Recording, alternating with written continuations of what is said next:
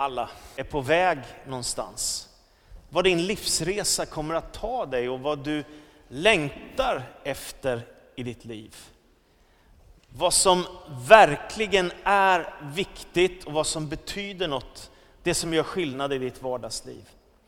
Det är viktigt att brottas med de här frågorna så att livet inte bara rullar på. För du vet precis som jag att timmar blir till dagar och dagar blir till veckor och veckor blir till månader och månader blir till år. Igår var vi på en ledardag i Pingstkyrkan i Örebro, ett antal av oss. Det var en fantastisk dag av inspiration och uppmuntran.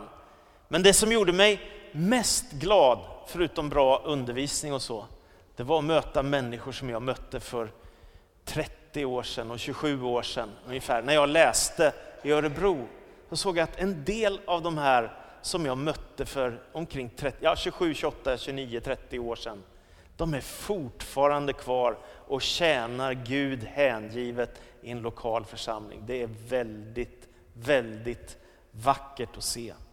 Att vara trogen mot Gud. För det är också en viktig fråga, vad som händer inte bara i mitt liv utan vad som händer i den församling som vi tillhör, vad vi är på väg och vad vi ska göra. Och därför så är temat för min predikan idag en ny tid, det som ligger framför oss. Ni vet, vi är i en renoveringstid av vår kyrksal. Vi har startat upp en ny second hand-butik. Och vår nya ungdomspastor säger att jag får inte säga att han är ny längre. Nu är han etablerad, han har varit här i två och en halv månad.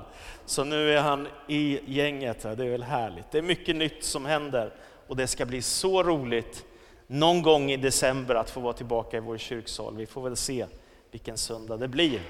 Vi är som sagt lite försenade, tyvärr. Nu vill jag ta dig med till en bibeltext i Apostlagärningarnas sjunde kapitel. Apostlagärningarna 7 och vers 30 till vers 45. Apostlagärningarna 7 och 30 till 45. Då står det så här, och det handlar om Mose när han ska leda sitt folk ut ur Egypten. När 40 år hade gått visade sig en ängel för Mose i öknen vid berget Sinai i en brinnande törnbuske. Han häpnade över synen och när Mose gick fram för att se efter vad det var som hördes så var det Herrens röst som sa, jag är dina fäders Gud, Abrahams, Isaks och Jakobs Gud. Då darrade Mose av skräck och vågade inte se efter. Men Herren sa till honom, ta av dig dina skor, till platsen där du står är helig mark. Jag har sett hur mitt folk förtrycks i Egypten jag har hört deras suckar och jag har stigit ner för att befria dem. Kom, jag ska sända dig till Egypten.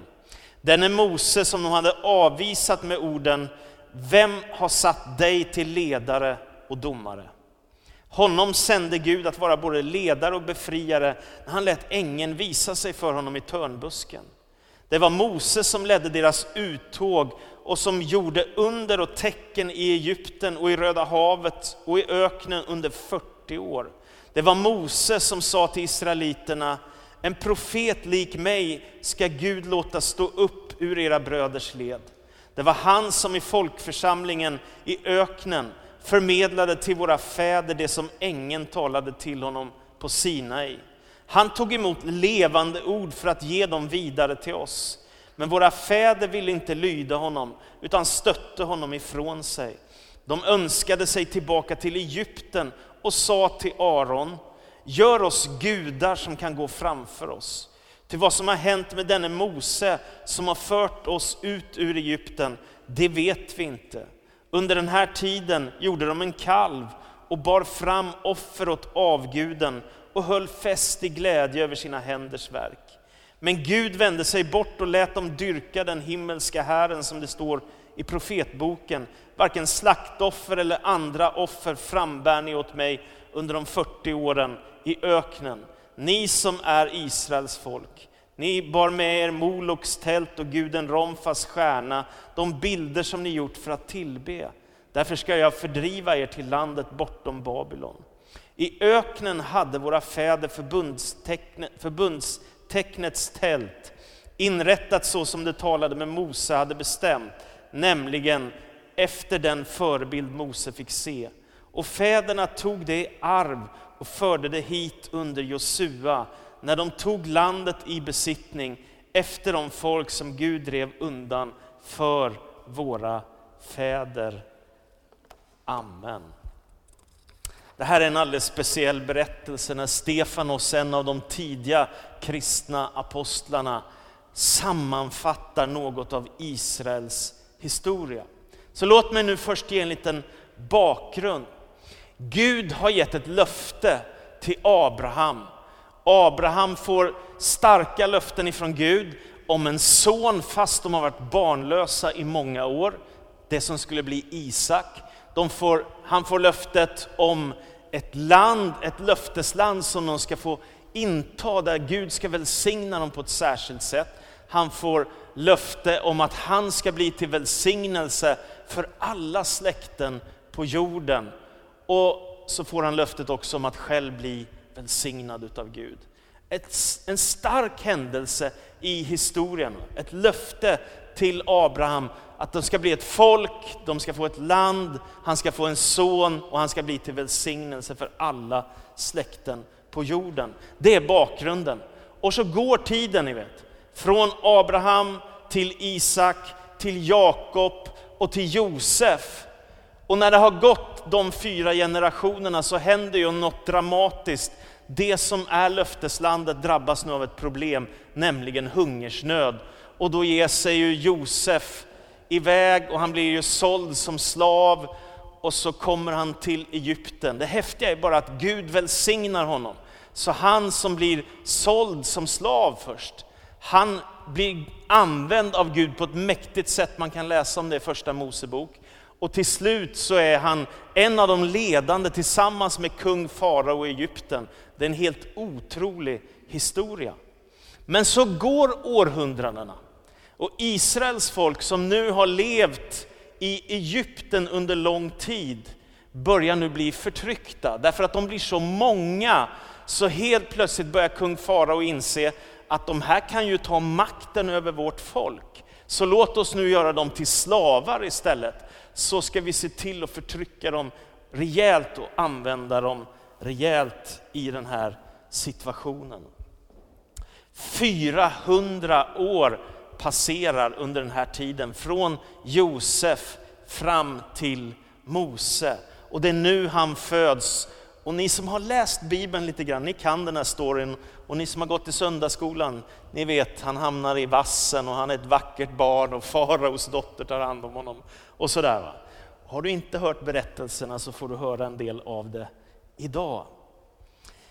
Det som händer är väldigt dramatiskt. Situationen är alltså brutalt förändrad från att Israels folk har varit välsignade, först i löfteslandet och sen också i Egypten, så blir de nu förtryckta. Och nu börjar Israels folk ropa till Gud om att han ska befria dem, om att de ska få återvända till löfteslandet. Och då står det i Apostlagärningarna 7 som vi läste om Mose som vandrar i öknen. Han är nu herde och Gud kallar på honom. Det står vers 31 igen. Mose häpnade över synen och när han gick fram för att se efter vad det var som hördes så var det Herrens röst som sa Jag är dina fäders Gud, Abrahams, Isaks och Jakobs Gud. Och vers 33, ta av dig dina skor till platsen där du står i helig mark. Jag har sett hur mitt folk förtrycks i Egypten. Jag har hört deras suckar och jag har stigit ner för att befria dem och kom jag ska sända dig till Egypten för att befria folket helt enkelt. Här är det första. Gud får ett tilltal ifrån, eh, eh, Gud ger ett tilltal, förlåt, till Mose i situationen där han är vid den brinnande busken. Och jag har många gånger predikat om att här uppenbarar Gud sin helighet och Mose får dra av skorna av sina fötter och darrar inför att få höra Guds namn. Men när man läser vidare så ser man att den här uppenbarelsen handlar om att Gud har hört sitt folks böner och att han vill befria dem ur slaveriet. Han säger, jag ska själv stiga ner. Och samtidigt så säger han, Mose, nu ska du gå till farao och säga släpp mitt folk.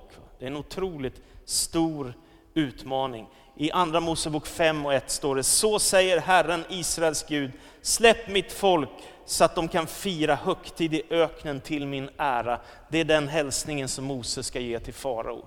Och då kan ni tänka er själva, att få ett profetiskt budskap och dela med en församling är ju en sak.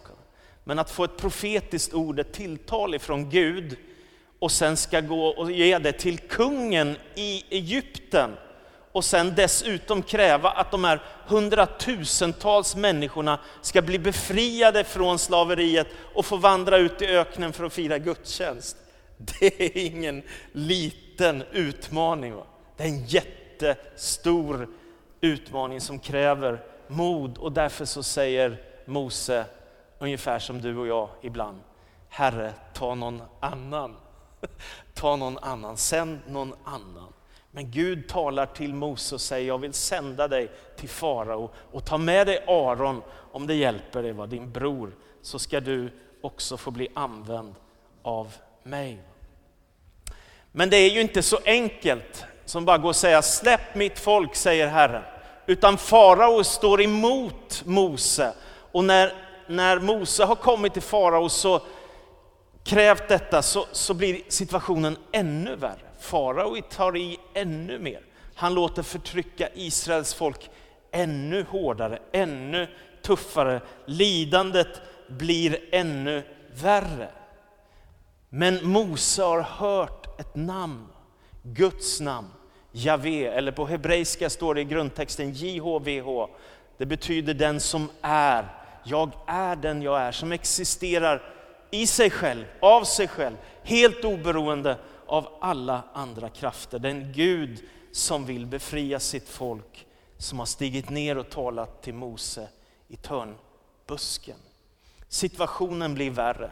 Mose får sex gånger gå till farao och säga släpp mitt folk, säger Herren. Farao vägrar och till slut så tvingas Gud sända plågor över Egypten för att hans folk ska få återvända till löfteslandet och för att Messias en dag ska kunna komma till löfteslandet, Jesus Kristus. När den tionde plågan har drabbat Egypten, då säger farao till Mose, gå er väg, lämna mitt land, både ni själva och de andra israeliterna. Och så reser Mose på sig och talar till sitt folk. Och 600 000 män plus kvinnor och barn reser på sig, vandrar rakt ut i öknen. Kan du tänka dig vilket dramatiskt skeende i världshistorien när Gud befriar sitt folk ifrån slaveriet i Egypten. Här börjar resan, nu tar nästa punkt. Här börjar uttåget och Mose får leda sitt folk ut ur Egypten, ut ur slaveriet. Det här brukar man kalla för Exodus. Det är den stora händelsen i Israels historia när de blir befriade från slaveri och de ska börja fira påsk till minne av det som Gud har gjort för dem. Och det här kallas på, eh, i, i, eh, bland Israels folk för Pesach och det handlar om att man firar under en hel vecka det osyrade brödets högtid och man, man äter påsklamm tillsammans. Det är påsken som nu invigs och börjar firas för första gången en evig tradition som startar här. Och Det här är också bakgrunden när aposteln Paulus i första Korinthierbrevet kapitel 5, vers 7 sammanfattar något viktigt av detta så säger han, vårt påsklam, Kristus har blivit slaktad och därför ska vi fira högtid inte med ondskans och fördärvets surdeg utan med renhetens och sanningens osyrade bröd. Alltså här händer något. Paulus kopplar tillbaka till gamla testamentets dramatiska händelser i påsken och så för han över det till Kristus och så säger han att det finns ett lamm som har segrat en gång för alla, för alla människor. Och hur ska alla människor få den här välsignelsen som Gud gav till Abraham och till Israels folk. Hur ska det fullbordas? Jo, genom Jesus Kristus ska alla löften fullbordas och genom hans namn ska alla släkter på jorden bli välsignade. Det är fantastiskt att tänka på. Och vi är inte direkt ensamma, utan om du åker till Nordamerika så är det människor idag som firar gudstjänst. Om du åker till Latinamerika är det människor idag som firar gudstjänst. Om du åker till Australien så är det människor som firar gudstjänst. Om du åker till Afrika är det människor som firar gudstjänst. Och om du åker till Asien är det människor som firar gudstjänst. Vi är inte direkt själva, utan vi är världens största rörelse i mänsklighetens historia. Alla släkten på jorden ska bli välsignade genom Abraham och löftena fullbordas i Kristus så att vi kan ta emot av hans frälsning och hans välsignelse. Vi firar inte påsk för att knäcka ägg och det handlar inte om påskharar utan det handlar om att Gud befriar sitt folk ur slaveriet. Och det handlar om att Kristus segrar på Golgata över synden, döden och ondskan och för att en gång ta oss hem till sitt löftesland i evigheten. Det tredje, nu kommer resan en bra bit på väg, det händer många saker. De kommer ju till, till Sinai berg, eller Horebs berg som det också kallas. Och det är väldigt dramatiskt därför att Gud uppenbarar sig på ett så här kraftfullt sätt, ungefär som på pingstdagen som man kan läsa om i Nya Testamentet. Han uppenbarar sig vid Sinais berg och Mose får en kallelse att gå upp på berget och Herrens härlighet uppenbarar sig och Mose får vara i 40 dagar uppe på berget. Och där är han i Guds närvaro och där får han ta emot de tio budorden från Gud. Det är en väldigt dramatisk händelse. Problemet är ju bara att de är i öknen. De är inte framme i löfteslandet utan de är i öknen och öken, har du varit i öken någon gång så vet du att det inte är särskilt roligt, det är inget man längtar till. Det var väl ströbröd som illustrerade sanden här i söndagsskolan. Det är inte så roligt. Har du flugit över Afrika till exempel så kan du se den här gigantiska Saharaöknen. Det är inte så roligt att vandra där. Det är lite härligare liksom att vara vid Medelhavet och ha gräs och en kopp kaffe och njuta av havet och allt sånt där. Det är lite skillnad, eller hur? Och här blir det kamp för Israels folk. Mose har varit borta i veckor, vad ska vi göra? Och jag kommer alldeles strax till det. Och det som är det svåra det är att de börjar längta tillbaka till Egyptens köttgrytor, står det. Ni är med? Nu är de i öknen och Gud välsignar dem med mat, men de längtar tillbaka till köttgrytorna trots att de levde i slaveri. Va? Det är märkligt. Igår när vi var på ledardagen i Pinkyrkan i Örebro så handlade ett av seminarierna om hållbart ledarskap. Ett ledarskap som håller hela vägen. Och Ulf Sundqvist som är föreståndare i Pingstkyrkan i Umeå, han berättade om en tid i hans liv då. För att illustrera att det kan vara kamp och motgångar och prövningar, så berättade han om att de hade en fråga i församlingsledningen som de inte alls var överens om. Det var två grupper i församlingsledningen. Och han tänkte, men då tar vi frågan till församlingen så får församlingen avgöra. Och det blev ännu värre, för helt plötsligt var det i församlingen två grupper också som stod emot varann. Och i församlingsmötet så började människor säga saker till varann som inte var så snälla och så blev församlingen skadad på något sätt. Och så säger Ulf ordagrant så här om den här situationen. Han var inte förberedd så han sa, jag blev sjukskriven och jag blev väldigt bruten över situationen. Men motgången lärde mig någonting, jag lärde mig något nytt. Ändå tog det ett helt år innan jag mådde bra igen. Alltså man kan hamna i ökentider i sitt liv beroende på prövningar, sjukdomar, motgångar, beslut man fattade som ledde helt fel mot vad man hade tänkt.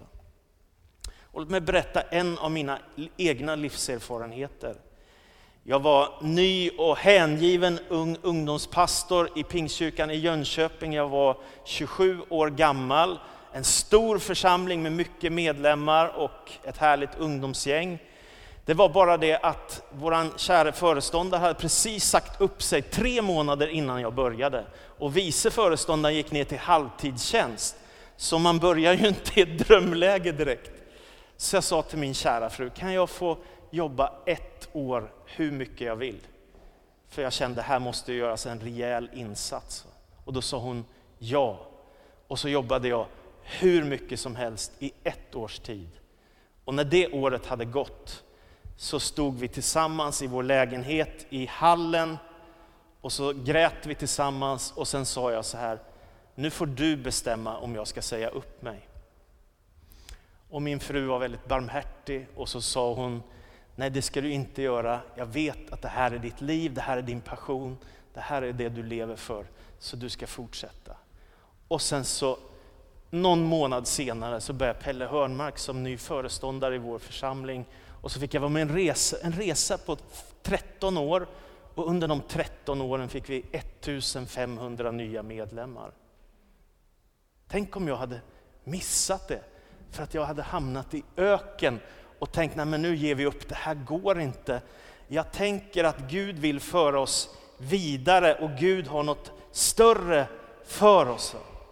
Det som händer i Israel är ju i den här situationen så bygger de, en, de gjuter en avgud. De har alltså levt under lång tid i Egypten och i Egypten dyrkar man inte Israels Gud utan mängder av avgudar. Och det har börjat ge intryck på Israels folk. Så man gör samma sak. Och när Mose nu är på berget för lång tid och tar emot budorden så börjar folket nere vid bergets kant där att tillbe en avgud. Och när Mose vandrar ner från berget och ser detta så blir han ju så oerhört ledsen. Han blir så arg så att han kastar de två budtavlorna i berget så de går sönder. Och det är ju som att det förbundet är brutet på något sätt. Förbundet med Gud har gått sönder. Så det är en tragedi, det är en stor tragedi. Men Mose ger inte upp. Det är det här, man tänker det går så fel för Israels folk. Det händer saker som inte skulle ha hänt. Mose hör klagoropen och folket längtar tillbaka till köttgrytorna i Egypten. Tänk när man kunde koka eller grilla där borta en gång som det var i tiden förr. Men Mose säger till Herren så här i Andra Mosebok 32 och 31 och framåt. Mose gick tillbaka till Herren och sa, detta folk har begått en svår synd. De har gjort sig en gud av, eh, en gud av guld. Om du ändå ville förlåta deras synd, utplåna annars mitt namn ur din bok. Det är starka ord. Moses säger, okej okay, Gud, det här gick ju fullständigt åt skogen. Men om du inte tänker fortsätta att välsigna ditt folk, om du inte vill vandra med oss längre, då kan du stryka mitt namn ur boken som du skriver i himlen.